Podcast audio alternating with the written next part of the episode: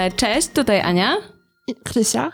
E, dzisiaj na głos w podcaście Shine porozmawiamy o polarniczkach. E, jest z nami Dagmara Bożek. Cześć, witam serdecznie. Autorka projektu Polarniczki, ale zanim o samym projekcie, mm, to chciałam porozmawiać trochę o tobie, bo sama jesteś polarniczką, prawda? Co to, co to znaczy? Co się kryje za tym słowem? Powiem szczerze, że samo słowo, definicja tego słowa nie jest jasna, e, ponieważ spotkałam się z kilkoma wykładniami. Jedna z nich mówi, że to jest osoba, która zimowała, czyli spędzała rok e, w stacji polarnej, tam pracowała. Inni uważają, że wystarczy samo przebywanie w regionach polarnych, czyli bycie tam na przykład w okresie mhm. letnim czy w okresie zimowym, ale głównie chodzi o pracę naukową czy pracę techniczną związaną z polskimi wyprawami. Natomiast też e, spotkałam się z podejściem, że osoby, co do których można powiedzieć, że są prawdziwymi polarnikami, bo spędzili pół życia w regionach podbiegunowych, mówią, że bycie polarnikiem e, to jest już coś bardzo wielkiego, bo odnoszą to na przykład do Amundsena i do Shackletona, którzy A, byli odkrywcami. Okay. Więc nie jest to takie oczywiste, tutaj jest bardzo dużo, dużo pojęć i tak naprawdę ja sama chcę sobie odpowiedzieć na to pytanie, kim jest polarnik, kim jest polarniczka. Hmm. A, a było coś takiego w szkole, że spowodowało, że właśnie ten temat ciebie zainteresował? Przyznam szczerze, że właśnie nie. Nie mam tutaj takiej pięknej historii, jak na przykład y, kierowniczka aktualnej wyprawy 44 do stacji Arctowskiego, która od dzie dziecka marzyła, żeby pojechać na wyprawę polarną i to jest jej druga mhm. wyprawa. Nie mam takiej historii. U mnie to było bardziej prozaicznie, bo wcześniej e, mój były mąż e, znalazł ogłoszenie o pracę, jak pracował w korporacji jako elektronik. Ktoś znalazł ogłoszenie, że polska stacja polarna w Hornsundzie na Spitsbergenie szuka pracowników. E, myśmy oczywiście wiedzieli, że istnieje taka instytucja jak e, Polska Akademia Nauk, ale z nauką nie mieliśmy nigdy nic wspólnego, a tu się nagle okazuje, że wyprawa. No i stwierdziliśmy, że skoro ogłoszenie jest otwarte, to czemu nie? Wysłaliśmy wow. aplikację. On zaaplikował na stanowisko geofizyka elektronika, a ja zaaplikowałam na stanowisko administratora e, i dydaktyka w projekcie takim edukacyjnym EduScience. I tak się jakoś złożyło, to był 2000 12 rok, styczeń, luty, że się zakwalifikowaliśmy na tą wyprawę na 35. Czyli to się już wiązało z takim wysiłkiem fizycznym też taka wyprawa, czy jeszcze nie? Mm, powiem szczerze, że tak, aczkolwiek to też było, my byliśmy zupełnymi żółtodziobami. Owszem, ja lubiłam zimę, uprawiam narciarstwo czy jakieś inne sporty zimowe, ale jeśli chodzi o stację polarną, to miałam takie wyobrażenia jak z książek Centkiewiczów, czyli już takie bardzo przestarzałe, można powiedzieć. Więc tak naprawdę, do, mm, oczywiście uczestnictwo w takiej wyprawie polarnej, jeżeli to jest regularna praca, tak jak na przykład y, w tych placówkach Polskiej mhm. Akademii Nauk, nie wymaga od człowieka człowieka jakiejś ekstremalnej siły, ekstremalnej krzepy, jeżdżenia ekstremalnego na nartach i nie wiadomo czego. Wystarczy być ogólno, ogólnie sprawnym i tak naprawdę pełen pakiet jakichś takich szkoleń pod kątem jazdy na skuterze albo na przykład posługiwania wow. się bronią no gdzieś tak. tam po drodze jest. Mhm. Więc oczywiście potem jak już jest się na miejscu, to na przykład praca w terenie czy jakieś takie prace fizyczne dotyczące samej stacji to się pojawiają, ale to na pewno nie jest tak, że wymaga się od każdego jakiejś nadludzkiej siły. Z drugiej strony to brzmi tak, jakby e, to życie codzienne na stacji było jednak zupełnie inne, no bo e, nauka jazdy skuterem. Rozumiem, że to podstawowy środek pewnie do przemieszczania się, e, czy szkolenie z broni, no to nie są takie codzienne umiejętności. E, a możesz powiedzieć trochę o tym, jak się żyje na stacji? Czym to się różni tak. od tego, co znamy? Tak, powiem szczerze, że właśnie nawet dzisiaj miałam bardzo ciekawą rozmowę z panią Wiesławą Krawczyk, która była w latach 80. na Spitsbergenie. Obie doszłyśmy do wniosku, że już te wyprawy, które teraz jeżdżą, właściwie nie mają takiego przeskoku cywilizacyjnego, jak kiedyś to było. Że faktycznie jedzie się oczywiście w miejsce odosobnione i ta izolacja na pewno jest czymś, czego nie ma tutaj. Natomiast... Ym, jest internet satelitarny, mhm. jest łączność z krajem na bieżąco, wszystko się śledzi, co się dzieje, czy w polityce, czy w życiu rodzinnym. Oczywiście są ograniczenia dotyczące jedzenia w takim względzie, że nie ma świeżych warzyw, owoców to, przez cały rok i to może bardzo przeszkadzać.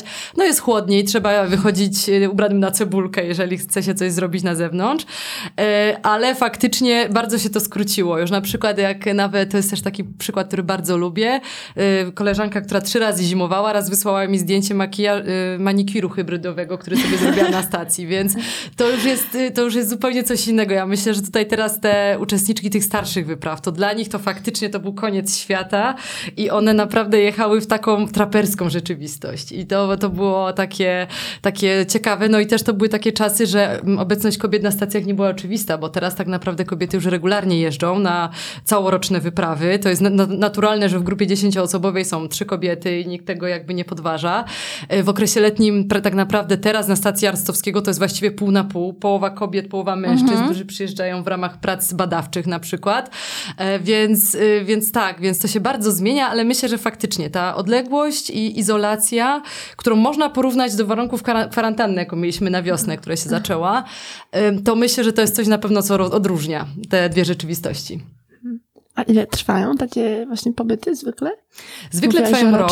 Tak, rocznie. zwykle trwają rok. Podpisuje się kontrakty 12-miesięczne, z tym, że na przykład teraz ja aktualnie e, pracuję w dziale logistyki Polskiej Stacji Antarktycznej imienia Henryka Arctowskiego. Jestem pracownikiem Instytutu Biochemii i Biofizyki, więc e, na przykład wyprawa, która aktual, aktualnie przebywa na stacji, 44, e, też podpisywała kontrakt taki roczny, ale tutaj też trzeba zawsze podkreślać, że nigdy nie jesteśmy w stanie co do dnia wyliczyć, kiedy wyprawa mhm. wypłynie i kiedy wyprawa wróci, bo jest to związane z logistyką. Tutaj w grę wchodzi płynięcie statkiem, też warunki na morzu są inne, może się zdarzyć sztorm, co automatycznie wydłuża czas pobytu.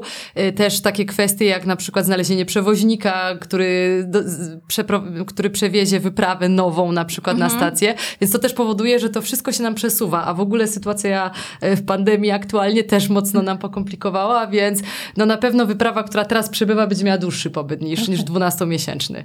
Mhm. E, a jak to się ma na przykład do, mm, do takiego życia, które zostaje tutaj, jak się jest 12 miesięcy? No w takiej czasem mi się wydaje, że trochę pauzie co do życia, na przykład, które masz w Warszawie czy w Krakowie, z którego pochodzisz. Tak, tak, tak. Wiesz co, to bardzo fajnie powiedziała jedna z moich rozmówczyń, że kiedy wyjeżdżasz na zimowanie, myślisz, że że wrócisz i wszystko będzie tak samo. Jeżeli mówimy o relacjach międzyludzkich, to jest właściwie takie, co, co, co widać a potem wracasz po tym roku i nagle się okazuje, że wszyscy sobie doskonale bez ciebie poradzili. I to jest czasami szok dla niektórych osób. Ja miałam to szczęście, że po pierwszym zimowaniu, jak wróciliśmy, to nie było takiego przeskoku. Wszystko mhm. jakoś tak, nic się nie zmieniło, można powiedzieć. E, wpadliśmy w tą samą rzeczywistość, która została, ale na przykład już kiedy wracałam z drugiego zimowania, nagle się okazało, że moja przyjaciółka jest śmiertelnie chora, czy na przykład komuś się dziecko urodziło, mnie nie było na przykład przy tym, nie wspierałam tej osoby, więc wtedy sobie uświadomiłam, że jednak ten czas płynie. Rok takiej izolacji czy więcej, to jest coś, y, to jest długi okres i, i faktycznie jest tak, że możemy coś tracić w międzyczasie, bo, bo właśnie coś się wydarzy bez nas i no i to jest to, co na pewno jest jakąś tam czasami ceną, jaką się płaci za tego typu wyjazdy.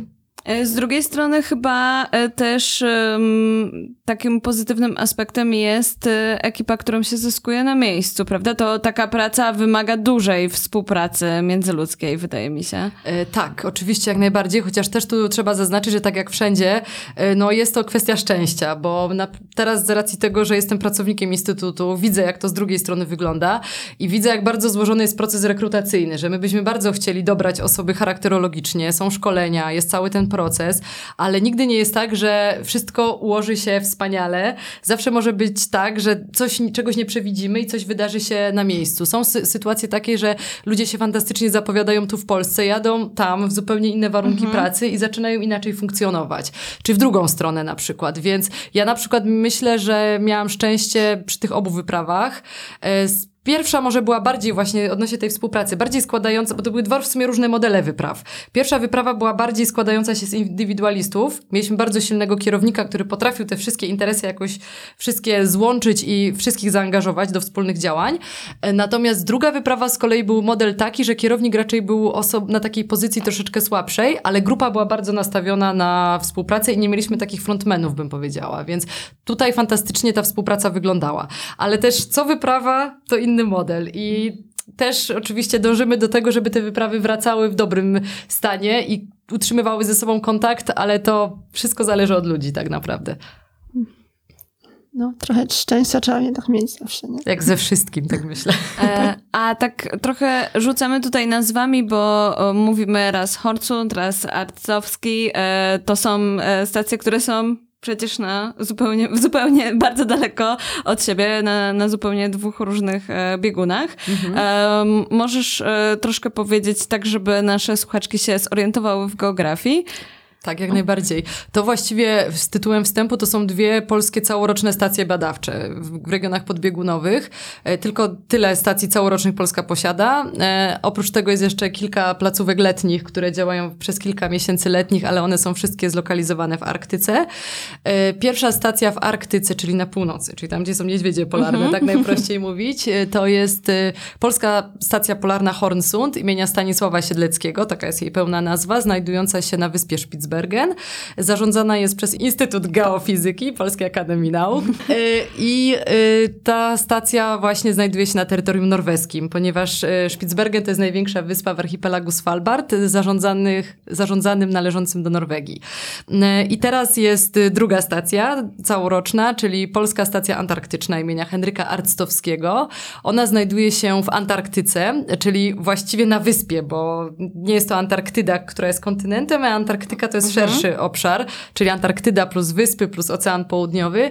E, I stacja jest zlokalizowana na wyspie Króla Jerzego, e, więc e, to są nasze, nasze dwie stacje. I właśnie południe, czyli pingwiny. Też, żeby było to łatwiej do, łatwiejsze do zapamiętania.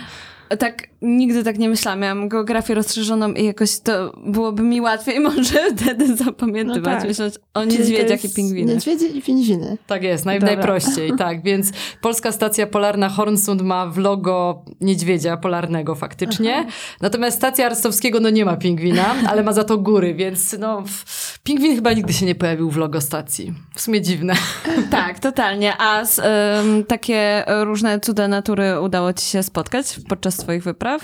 Ja myślę, że na pewno w ogóle natura jest sama w sobie jest cudem, zwłaszcza w takich e, miejscach, gdzie jest mało ludzi albo nie ma ich wcale, bo wtedy człowiek e, widzi e, to piękno, które gdzieś tam jest zagłuszane przez, przez tą cywilizację mimo wszystko. Także myślę, że tutaj samo obcowanie ze zwierzętami, niedźwiedzie polarne na północy, czy właśnie te pingwiny na południu, to jest dla mnie coś niesamowitego, jak zawsze o tym myślę, że zwierzęta, które do tej pory człowiek gdzieś widział w telewizji, nagle mógł zobaczyć gołym okiem w, przyrodzie i to było fantastyczne. Na pewno zjawisko nocy polarnej, które obserwowaliśmy w Hornsundzie na Spitsbergenie, to też było zapierające dech w piersiach, coś niesamowitego. No i myślę, że mimo tego, że ten krajobraz w ogóle w regionach podbiegunowych jest takim, można powiedzieć, monochromatyczny, bo tutaj jest jednak dużo tej bieli, trochę tych błękitów, niebo może też ma swój kolor, dużo czerni w okresie letnim, to jednak te kolory mm, gdzieś są. Na przykład tundra ma i parę roślin kwiatowych, które na przykład kwitną w okresie letnim, więc jakiś tam fioletowy kolor, żółty może się pojawić. Yy, No naprawdę dużo by o tym opowiadać, ale, ale faktycznie wraca się z takim przeświadczeniem, że było się w bardzo pięknym regionie świata, jeśli nie najpiękniejszym, bo myślę, że to chyba, chyba gdzieś tam zostaje na długo w człowieku. Noc polarna to są, to co to jest? To są te światła, tacie? E, Noc polarna to jest taki okres, kie- kiedy słońce przebywa pod linią horyzontu dłużej niż dobę, o może tak. W zależności od szerokości geograficznej, no to ta długość nocy polarnej jest zmienna. E, Akurat na Spitsbergenie e, w Arktyce, gdzie, gdzie zimowałam po raz pierwszy, to z racji tego, że to jest 77 stopień szerokości geograficznej północnej. Tam noc polarna trwa i 3,5 miesiąca. Więc mm, to tylko, żeby to też y, nie, było, nie zabrzmiało to tak strasznie, to nie jest też tak, że przez te 3,5 miesiąca jest cały czas ciemno, no tak.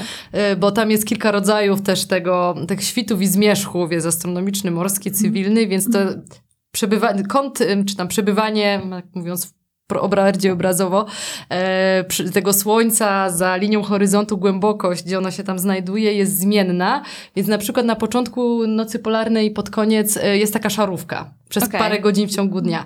Więc najciemniej można powiedzieć jest w okolicach grudnia, wtedy faktycznie jest tak ciemno, ciemno. I, i tak, i to, to bardzo robi, robi różnicę jednak, jak y, ma się słońce, a nagle tego słońca się nie ma. No ja, ja się czuję taką osobą, która mega potrzebuje słońca e, i, em, i zawsze legnę do tych e, miesięcy letnich, wtedy się najlepiej czuję, a o dziwo mam gdzieś w sobie e, takie poczucie fascynacji dużej właśnie e, tematem wypraw polarnych i możliwością właśnie e, spędzenia dłuższego czasu w takim miejscu. Nie wiem, czy bym się na to odważyła, nie wiem, czy bym odpowiedziała na takie ogłoszenie jak ty, ale zastanawiam się, jak można dostać się na taką stację, jakie są drogi, jakie studia trzeba skończyć albo jakie umiejętności posiadać. Mhm. To ja myślę, że najprościej powiedzieć, jakiego rodzaju stanowiska są w ramach wyprawy. Są stanowiska administracyjne, techniczne, naukowe. Żeby pełnić e, stanowisko naukowe, niekoniecznie trzeba być naukowcem. To są bardzo często tak zwani obserwatorzy albo osoby, które rejestrują dane, e, wstępnie je obrabiają i przesyłają dalej tak naprawdę do różnych projektów badawczych, do jakich są pozyskiwane. Oczywiście, jeżeli mamy na przykład monitoring e, ekologiczny, czy na przykład glacjologiczny, meteorologiczny, osobę, która zajmuje się badaniami magnetycznymi, magnetyzmu ziemskiego czy elektryczności atmosfery, to wykształcenie z tym związane, geologia, geofizyka, meteorologia, to pomaga jak najbardziej, ale też na przykład są osoby, które nie mają, są, nie wiem, po biologii albo nawet po jakichś studiach inżynierskich, a na przykład interesują się w ogóle ornitologią, obrączkują ptaki, mają ileś tych kursów pokończonych i na przykład y, bardzo dużo godzin przepracowanych w terenie. I takie osoby na przykład na stacji Arstowskiego pracują, a nie są jakby naukowcami, więc y, jak najbardziej tutaj nie jest, nie trzeba być naukowcem, żeby pracować w stacji. Y, stanowiska techniczne to są takie stanowiska na przykład jak mechanik, energetyk, elektryk, informatyk, elektronik. I tutaj tak naprawdę to są często ludzie, którzy nic nie mieli wspólnego z, pra z pracą w, w, regionach podbiegunowych. Są po studiach inżynierskich albo nawet po szkole średniej, po technikum, y, pracują w zawodzie i generalnie znają się na tym, co robią i, i pracują w nieco trochę innej scenerii, ale praktycznie wykonując taką samą pracę. I są y, stanowiska administracyjne. Jest kucharz, pomoc kuchenna, administrator stacji czy kierownik wyprawy. No i tutaj też y, oczywiście w przypadku kierownika to musi być osoba, która już zimowała, bo ona wie, czym to się je i co się wiąże w ogóle z taką pracą. Ale pozostałe osoby, na przykład tak jak ja się śmieję, wstrzeliłam się na stanowisko administratora y, z wykształceniem po filologii rosyjskiej będąc, więc to jest taka furtka trochę dla osób, które nie są ani techniczne, ani naukowe, powiedzmy powiedzmy. E, więc e, tutaj jest taka, taka opcja. E, jeżeli na przykład chodzi też jak się dostać, wydaje mi się też jest bardzo dużo takich projektów, zwłaszcza teraz, prowadzonych społecznie, związanych na przykład z plastikiem w Arktyce. Moi znajomi coś takiego prowadzą. Oni też prowadzą w związku z tym jakiś nabór. Można pojechać na przykład na okres letni w to miejsce i coś fajnego przy okazji zrobić, więc warto śledzić strony tych instytutów, które organizują wyjazdy do, do Arktyki Arktyki czy do, do, Antarktyki, bo może coś takiego się trafić. No a trzecia opcja, no to są już y, możliwości jakby w ramach y, podróżowania, turystyki. O ile do Arktyki już te ceny są takie w miarę do przeżycia, o tyle Antarktyka dalej jest na takim poziomie cenowym dość, dość wysokim, więc jak na przykład ja pracowałam w stacji, to bardzo rzadko się zdarzało, żeby do stacji Arctowskiego przyjeżdżali turyści na przykład z Polski. Bardzo rzadko, mhm. głównie z takich bogatszych krajów jak Niemcy, jak Rosja. Rosja zdarzało się tak, e, ale głównie Chiny czy Stany Zjednoczone. A mówiłaś właśnie, że tak naprawdę to kobiety niedawno, czy tam parę lat temu dołączyły do takiej właśnie, że średnio trzy kobiety są w zespole, albo nawet więcej. A czym się zajmowały właśnie te pierwsze kobiety, które, które jakby dołączyły do, mhm do zespołu. To znaczy, od, od razu tutaj warto też powiedzieć, że kobiety jeździły, znaczy nie powiem, że od samego początku, ale ym, na początku głównie jeździły w ramach wypraw letnich, tylko na lato. Mhm. I to już były, pierwsze kobiety pojawiły się w latach 60. na, na Spitsbergenie w ramach polskich wypraw, ale cały czas było coś takiego, że kobiety nie zimowały, czy nie spędzały całego roku, nie pracowały przez cały rok. Faktycznie wszystkie kobiety, które jeździły od samego początku, to były badaczki, zajmowały się pracą badawczą, samodzielnie bądź w ramach jakichś y, projektów większych. Mm, natomiast no też to nie było takie oczywiste, że na przykład y, to, mimo tego, że miały kwalifikacje i składały na przykład aplikacje, od razu pojechały do stacji, bo wtedy jednak było takie podejście, że to są warunki trudne, kobiety niekoniecznie się sprawdzają w takich warunkach i raczej, że to są warunki też niebezpieczne, więc e, jeśli już, to w jakichś zespołach mieszanych i, i właśnie tylko na okres letni. Natomiast jeżeli chodzi o zimowania, to faktycznie można mówić, że przełom wieków i pierwsze pierwsze, y, pierwsze dziesięciolecie wieku XXI to jest ten, ten moment, kiedy kobiety zaczęły regularnie zimować. Y, tam wcześniej pierwsze jaskółki były, bo na przykład w latach 90. była pani Danuta Bednarek na Spitsbergenie, czyli w latach 80. w stacji Arctowskiego pani Anna Rozwadowska, przepraszam, pani Anna Kołakowska. Pani Anna Kołakowska zimowała, ale to były właśnie panie, które najczęściej jechały z mężami, mimo tego, że same zajmowały się pracą badawczą, no to tutaj ta funkcja, że mąż akurat jechał i one jechały z mhm. kimś, no to mhm. bardzo to ułatwiały. Natomiast właśnie pierwsze dziesięciolecie to jest y, faktycznie już ten taki moment, kiedy kobiety zaczęły, zaczęły jeździć. No i w tym momencie tak naprawdę już nie ma składów typowo męskich, są składy mieszane, jeśli chodzi o jedną i o drugą stację, jeżeli mówimy oczywiście o wyprawach całorocznych. I na przykład y, z takich ciekawostek, to w tym momencie akurat jedna wyprawa zakończyła y, już w Hornsundzie na Spitsbergenie e, swój pobyt, wróciła do Polski, ale tam kierownikiem była kobieta. Na stacji Arctowskiego kierownikiem również jest kobieta, a na, i na stacji Arctowskiego w dodatku na 10 osób w grupie zimującej zimują cztery kobiety. I to jest naprawdę absolutny rekord. Do tej pory y, zdarzała się jedna kobieta, dwie, trzy, ale nigdy cztery. Mhm. Więc to już też świadczy o tym, że no, dziewczyny jeżdżą i to nie jest tak, że ktoś je bierze dlatego, że powinno się wziąć kobiety na wyprawy, tylko naprawdę to są dziewczyny, które mają bardzo fajne kwalifikacje, fajne CV, wiedzą, co mają robić, znają się na tej swojej pracy i naprawdę są pełnoprawnymi uczestniczkami takich wypraw całorocznych. E, mówiłaś o Joannie Perchulak-Mandat, prawda? Tak. Jako kierowniczce, e, bo e, czytałam właśnie w twoich wywiadach rozmowę z nią i zwróciłam na to uwagę, dlatego też, że ona już kilka razy zimowała i jakoś tak przebijało czasem właśnie mam wrażenie z twoich wywiadów, że to nie było jeszcze do niedawna takie oczywiste, żeby więcej niż jeden raz e, e, zdarzyło się pojechać. Też w innym wywiadzie pamiętam, że wspominałaś, e, że e, był problem, żeby jechały dwie kobiety wtedy właśnie, że to był chyba pierwszy raz, kiedy były dwie kobiety naraz w jednej wyprawie. także e, powiedziałabym, że ta zmiana bardzo szybka jest, taka gwałtowna w pewnym sensie. Od jeszcze niedawno stosunkowo e, pierwszych takich właśnie e, pionierek e, do tego, że teraz e, to są kierowniczki ekip, połowa ekipy i tak dalej.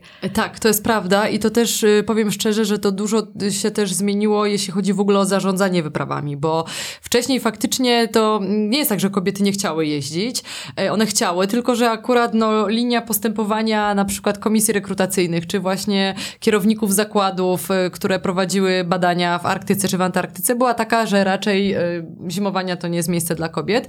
Teraz też muszę przyznać, że ja aktualnie pracuję z, z samymi prawie mężczyznami e, w logistyce stacji Arstowskiego i tam jest takie podejście bardzo, powiedziałabym, takie równościowe, że tutaj nie mówimy o kobietach, o mężczyznach, mówimy o, o ludziach, o pracownikach mhm. stacji, więc właściwie kiedy y, rozmawiamy na przykład o w czasie rekrutacji tak jak mieliśmy teraz rekrutację na, mm, na kolejną 45. wyprawę, to tak naprawdę kwalifikacje, kwalifikacje były brane pod uwagę. Tutaj też z takich ciekawostek, no to panie, które uczestniczą w wyprawach głównie y, zajmują stanowiska albo administracyjne, albo naukowe y, i to nawet nie wynika z tego, że my nie chcemy brać kobiet na stanowiska techniczne, tylko panie nam się po prostu nie zgłaszają. Z takich ciekawostek w tym roku y, mieliśmy, jeżeli mówimy o twardych stanowiskach y, technicznych, które wymieniłam, czyli mechanik, energetyk, elektronik, informatyk, mieliśmy dwa zgłoszenia kobiece na stanowisko energetyka. A pozostałe na mechanika sami panowie się zgłaszali, na elektryka sami panowie, elektronik i informatyk tak samo. W zeszłym roku mieliśmy panią, która się zgłosiła na stanowiska informatyka. Była na rozmowie kwalifikacyjnej, ale tutaj faktycznie no, znaleźliśmy osobę, która miała wyższe kwalifikacje akurat techniczne. E, więc tak, więc tutaj raczej, raczej mamy posłuchę, jeśli chodzi o stanowiska techniczne, więc ja myślę, że jak się ro kobiety rozważają właśnie y, pracę w stacjach polarnych, a mają umiejętności techniczne, ja myślę, że tutaj jest naprawdę pole do popisu i, i myślę, że dużo można tutaj zdziałać jeszcze. No to słuchajcie, dziewczyny, jeśli wcześniej o tym nie myślałyście, to możecie teraz się zastanowić, czy to nie jest jakaś e, ścieżka dla was. Um, a ja chciałam dopytać e, o Twój projekt, bo w sumie już zaczęłyśmy naturalnie rozmawiać o tych e, polarniczkach, a nie powiedziałyśmy jeszcze.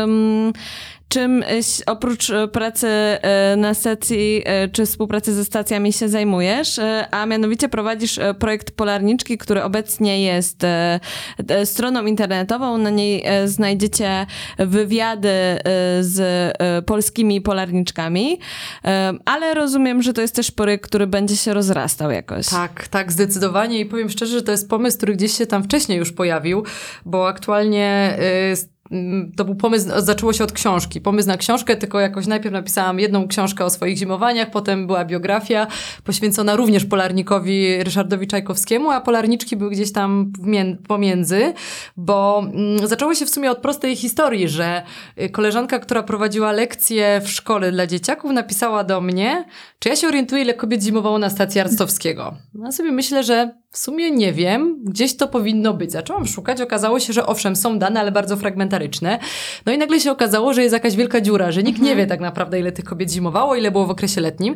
Zaczęłam ten temat drążyć. Też jestem osobą, która bardzo dużo się interesuje historią e, polskich badań polarnych. Każdą książkę, jaka się pojawia, od razu kupuję i mam taką dość sporą bibliotekę, jeśli o to chodzi. E, no i nagle sobie uświadomiłam, że tak naprawdę e, te kobiety były, ale gdzieś jakoś tak zupełnie przemknęły. Nie, nie, nie ma ich, nie nie, nie, wybrzmiały, czy, czy też o mało się o nich mówi. No i to był taki powód, dla którego stwierdziłam, rany, no zimowałam dwa razy, mam wiedzę o regionach polarnych, y, jestem filologiem, y, napisałam dwie książki, no to rany, trzeba się tym tematem zająć jakoś bardziej tak od strony książkowej. No więc najpierw pojawił się temat na książkę, na reportaż i faktycznie trwanie, y, trwało zbieranie materiałów, a potem stwierdziłam, że no dobra, książka pojawi się i tam różne mogą być jej losy, ale fajnie byłoby, skoro już trafi się na takie inspirujące historie, a tych historii jest naprawdę bardzo wiele i dużo jest ciekawych, ciekawego materiału. Szkoda by było, żeby to się tylko ograniczyło do książki, w której tak wszystko się nie zmieści. Więc stąd pomysł na ten, mm, na ten portal polarniczki.pl i na teraz faktycznie tam się, tam zamieszczam wywiady, ale już teraz jest, po dzisiejszej rozmowie jest właśnie e, z panią Wiesławą Krawczyk, która, która pracowała na Spitsbergenie w latach 80. Już wiem, że generalnie to będzie właśnie takie miejsce, miejsce wymiany różnego rodzaju informacji. Też widzę, jaka jest potrzeba, że już napływają do mnie maile z różnych stron, że ktoś na przykład ma ciekawą historię albo ma zdjęcia, chciałby je opublikować, mhm. albo notkę biograficzną, więc myślę, że mm, na razie widzę przyszłość taką najbliższą tego, tego projektu, że on będzie miał po prostu na celu usystematyzowanie wiedzy, e, um, zebranie tych wszystkich danych archiwalnych, no bo też musimy zdawać sobie sprawę, że też pewne pokolenie polarników odchodzi i te wszystkie historie gdzieś tam zanikną, a raczej to jest o tyle niszowy temat, że no raczej nikt się inny specjalnie tym aż tak bardzo nie zajmie jeszcze w takim szerokim zakresie, więc myślę, że, że to jest gra warta świeczki, no więc y, myślę, że na tym portalu będzie się dużo działo i już zaczyna się to powoli rozkręcać.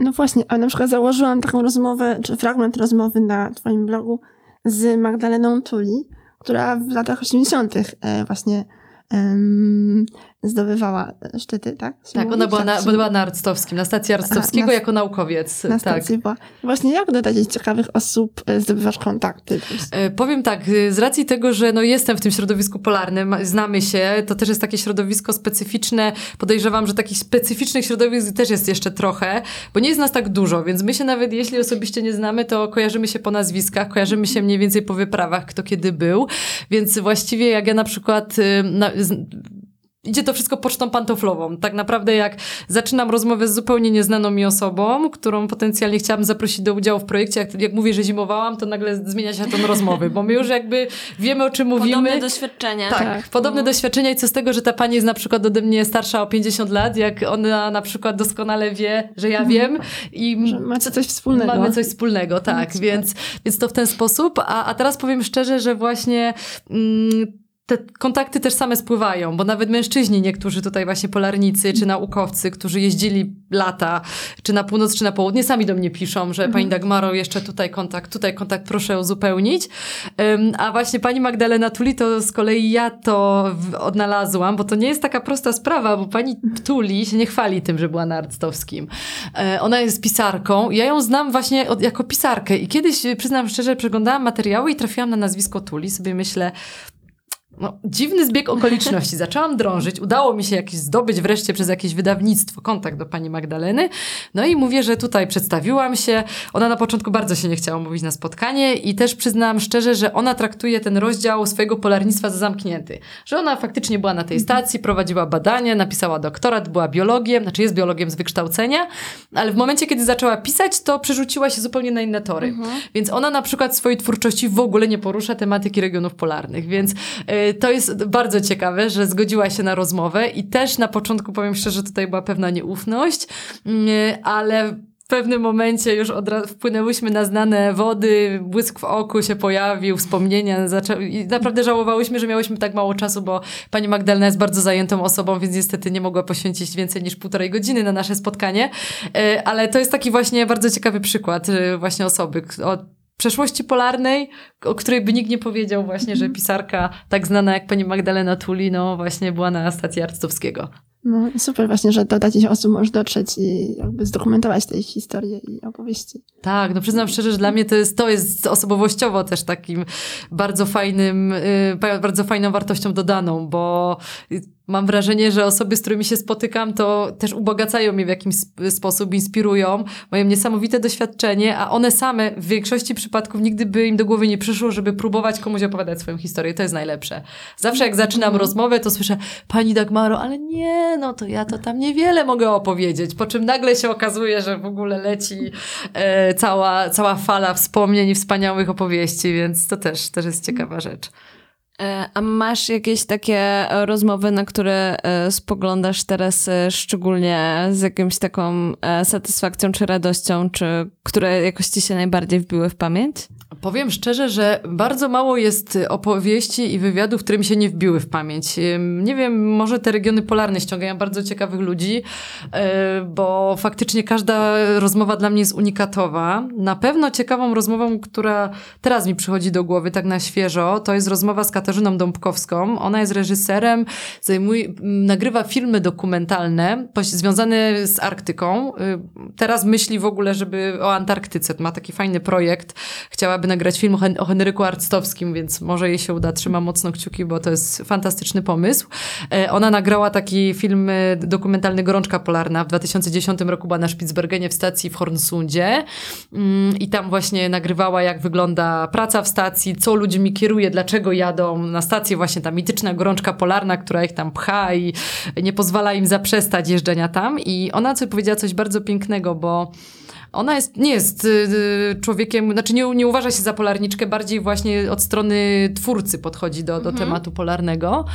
Y, powiedziała po pierwsze, że mm, ona poprzez obcowanie z Arktyką zrozumiała, że nie boi się śmierci. To była taka bardzo ciekawa rozmowa właśnie, o śmierci rozmawiałyśmy, bo ona zrozumiała, że tak naprawdę Arktyka i zimno oczyszcza człowieka, oczyszcza z tego całego balastu cywilizacyjnego, jaki mamy i przywraca naturalne proporcje i naturalną hierarchię. Bo jak jesteśmy tutaj, nam się wydaje, że my jesteśmy panami e, stworzenia, a jedziemy do Arktyki na przykład, gdzie przez tydzień nie możemy wyjść z bazy, bo jest brzydka pogoda, bo jest sztorm i nie wypłyniemy, nie wyjdziemy. I nagle uświadamiamy sobie, że to nie my rządzimy, tylko rządzi przyroda.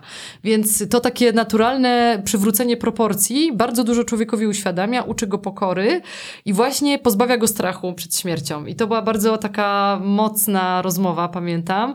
E, też Kasia zajmowała się tematyką Inuitów chyba w Kanadzie, jeśli dobrze pamiętam, czy na Alasce. I ona tam, przebywając z tymi ludźmi, właśnie zrozumiała, że oni się tej śmierci nie boją, bo jakby ta śmierć jest y, elementem życia. To nie jest nic takiego nadzwyczajnego, co człowieka spotyka.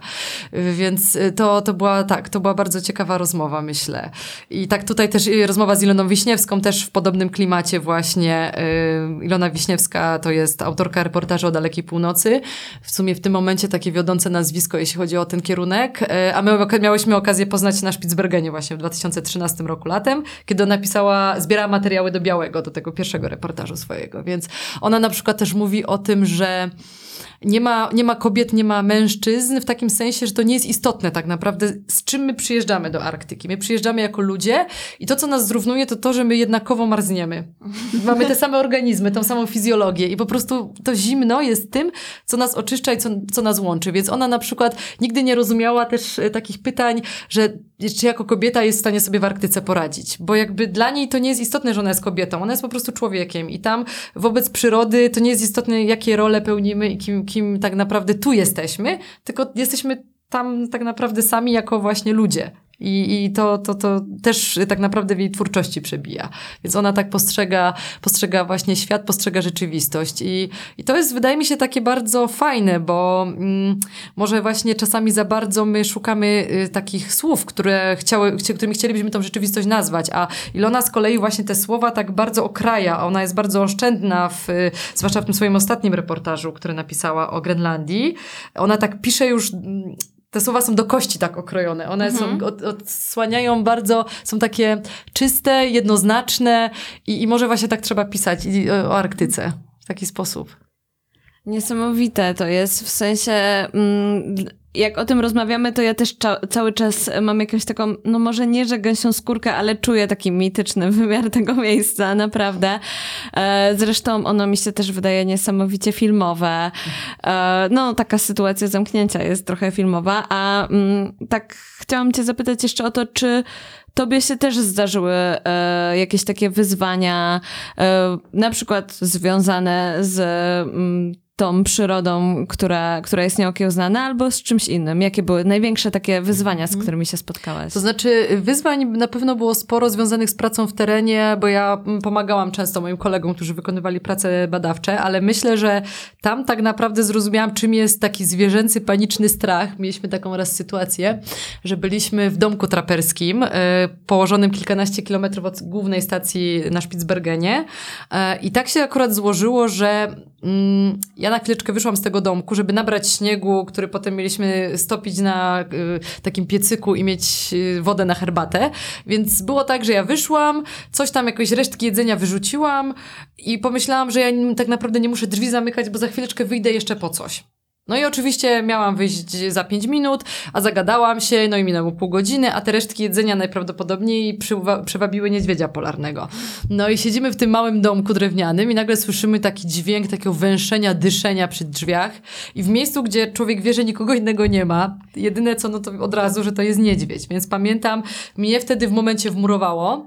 E, na szczęście tutaj byłam z osobą, która bardzo szybko zareagowała, chwyciła rakietnicę, pobiegła do drzwi, a drzwi drzwi były, nie były zamknięte na, na, mhm. na skobel, tylko były przyłożone, więc jakby niedźwiedź nam wszedł, bo pchnąłby nosem te drzwi, wlazł do tej, tego przedsionka, on by nie był w stanie już wyjść, bo musiałby się jakoś obracać, a podejrzewam, że nie wycofałby się tak. tyłem, więc jedyne wejście, jakie by było, to do głównej izby, z którego nie, nie było żadnego innego wejścia z, z innej strony, więc mieli, no, musielibyśmy go w obronie własnej zastrzelić.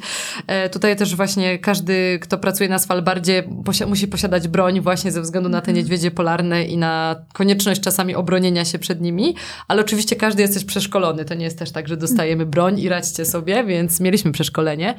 No i powiem właśnie szczerze, że ja wtedy, ja nigdy się tak w życiu nie bałam. Mnie wmurowała w momencie i to było takie bardzo dziwne uczucie, jak miałam wrażenie, jakby wszystko ze mnie wypłynęło. Nie wiem, coś, po prostu jakbym straciła nagle wagę, wszystko ze mnie spłynęło do samych, do, do samych kostek i nie byłam się w stanie ruszyć. I to było coś, coś strasznego. Taki naprawdę paraliżujący zwierzęcy strach.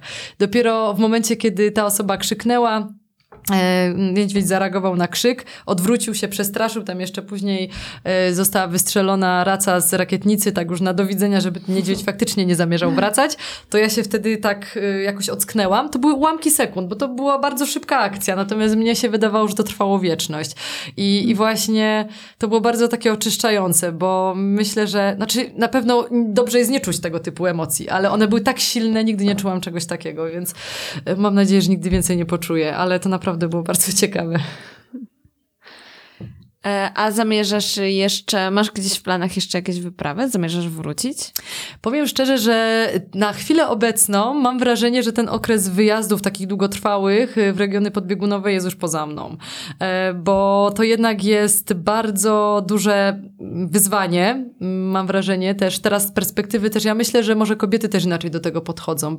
Bo dla kobiety tak też patrząc na moje koleżanki czy, czy właśnie inne osoby, to zawsze jest też taki moment właśnie związany czy z rodziną, czy właśnie z takimi kwestiami emocjonalnymi, prywatnymi, że po prostu kobiety w sposób naturalny nagle przestają jeździć, bo ich przekierowują się życiowo na inne, na inne tematy, więc tutaj mężczyźni jakby ze względu na y, no, kwestie jakichś takich układów społecznych y, w pewnym wieku, y, takim też starszym, bardziej dominują, jeżeli chodzi o, o, składy wypraw, więc ja myślę, że to też jest taki naturalny moment, kiedy człowiek nagle sobie uświadamia, że bardziej woli być tu, woli być z bliskimi, niż na przykład jeździć i kolejny rok gdzieś tam przebywać, być odciętym, więc na chwilę obecną raczej przestrzeni nie widzę. Jestem pracownikiem Instytutu Biochemii Biofizyki, więc może się zdarzyć tak, że przyjadę po prostu na lato do stacji Arctowskiego. E, może się tak zdarzyć. To oczywiście takich wyjazdów nie wykluczam, ale na razie, na razie cieszę się, że jestem tutaj, bo faktycznie był gdzieś tam plan na trzecie zimowanie, z którego zrezygnowałam z przyczyn osobistych i właściwie ta wyprawa, która teraz przybywa na stacji Arctowskiego, to miała być wyprawa, na której ja również miałam być, więc mhm. cały czas mam takie poczucie, że jednak cieszę się, że jestem tu, a nie tam. Także i mogę się zająć tym projektem i też zobaczyć, jak wygląda funkcjonowanie stacji od strony działu logistyki. To też jest bardzo ciekawe doświadczenie, więc, więc na, razie, na razie jestem w Warszawie i na razie jestem tu, a co będzie później, to zobaczymy. No, ale fajnie właśnie, że masz ten projekt, że możesz się na tym możesz skupić bardziej i jakoś to popchnąć do przodu. Yy, tak, i myślę, że to, że właśnie pracuję przy logistyce stacji, to yy, też w jakiś sposób ułatwia kontakty, mhm. bo to już, yy, czy na przykład łatwiej się kogoś o coś zapytać, czy dostać się do jakichś materiałów, także myślę, że to wszystko się ze sobą bardzo łączy i tak miało być, więc jestem zadowolona z tego miejsca i tego czasu, który mam teraz. A jak myślisz, ile e, wywiadów jeszcze przed tobą? Ostatnio liczyłam e, te wywiady i wyszło, że to jest 40. Myślę, że tak e, realnie patrząc na potrzeby książki jeszcze do 50, tak żeby chociaż częściowo wykorzystać fragmenty niektórych rozmów, to, to jestem w stanie to pomieścić. Natomiast każda każdy kolejny wywiad, jaki się odbędzie, to myślę, że już będzie pod kątem projektu Polarniczki, czyli już pod kątem strony, pod kątem archiwizacyjnym, no bo też niestety książka ma mm, takie no, dość ograniczone możliwości, więc tego jestem świadoma. Także na pewno na razie skupiam się na zdobyciu tych najważniejszych materiałów do samej książki, natomiast y, myślę, że potem projekt będzie trwał cały czas i podejrzewam, że mm, też y, ludzie będą się sami zgłaszać, żeby coś ciekawego przekazać. To jest świetne, bo pokazuje, jakie jest zapotrzebowanie na zwrócenie uwagi na te historie tak. i gdzieś tam ich opowiedzenie powiedzenie jednak. Mam nadzieję, może kto wie, e, kiedyś któraś z naszych słuchaczek też będzie no. mogła opowiedzieć e, e, o sobie na stronie. Może, może to zainspiruje. Trzymam kciuki, zapraszam. Mnie bardzo ta e, wyprawa zainspirowała. Nadal, nadal się obawiam, mówiąc szczerze. Nadal mam w głowie trochę scenariuszy horrorów i teraz tego niedźwiedzia jeszcze dodatkowo.